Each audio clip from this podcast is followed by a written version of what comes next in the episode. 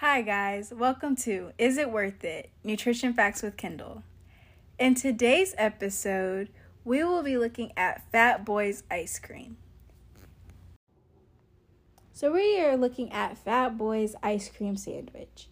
The serving size is one sandwich at 210 calories with 8 total grams of fat.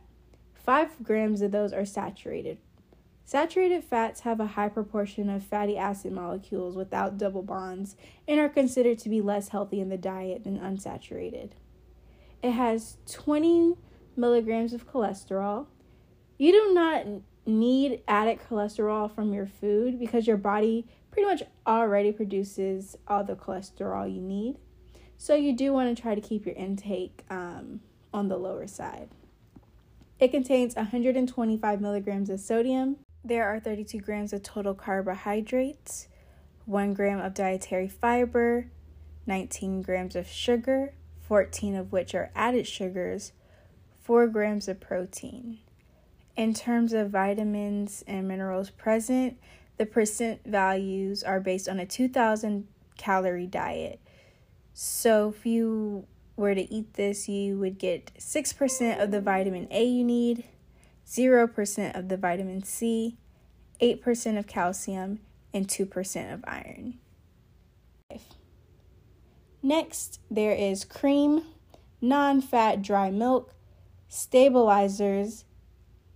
These stabilizers include microcrystalline cellulose and cellulose gum, which are used as thickeners and are derived from cell walls of plants such as wood pulp and cotton seeds. The FDA allows companies to add cellulose, claiming it is harmless organic additive, and manufacturers are able to include cellulose to contribute up to 4% of the total food product. It's deemed generally safe, however, there's still potential for unknown risks because it isn't a traditional whole food. Plus, many studies of cellulose have been done in animals rather than in humans, so some people say we cannot translate the data.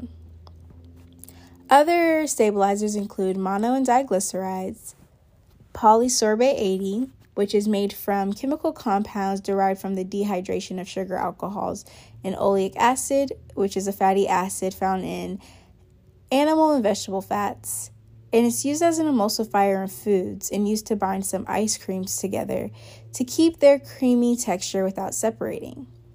The Material Safety Data Sheet, or MSDS, says polysorbate 80 is a green chemical, but it's noted to be slightly hazardous in case, cases of skin contact and may cause adverse reproductive effects or cancers based on animal tests, but no human data was found.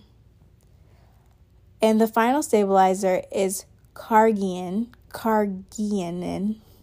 Excuse me if I pronounced that wrong. It's an extract from Irish moss, and the FDA has approved it to be an additive for use, but concerns about its safety still remain. Some scientists believe it can cause inflammation, digestive problems such as bloating, and irritable bowel syndrome. However, the validity of these claims is debated because the only supporting evidence is studies in cells and animals. And finally, is natural flavoring. After hearing the nutrition facts and ingredients, is it worth it? Thank you guys so much for listening to today's episode. Just a disclaimer none of the information in this episode is medical advice. I am not telling you do or don't eat this simply just my own curiosity about the ingredients and what they could potentially be doing to our body.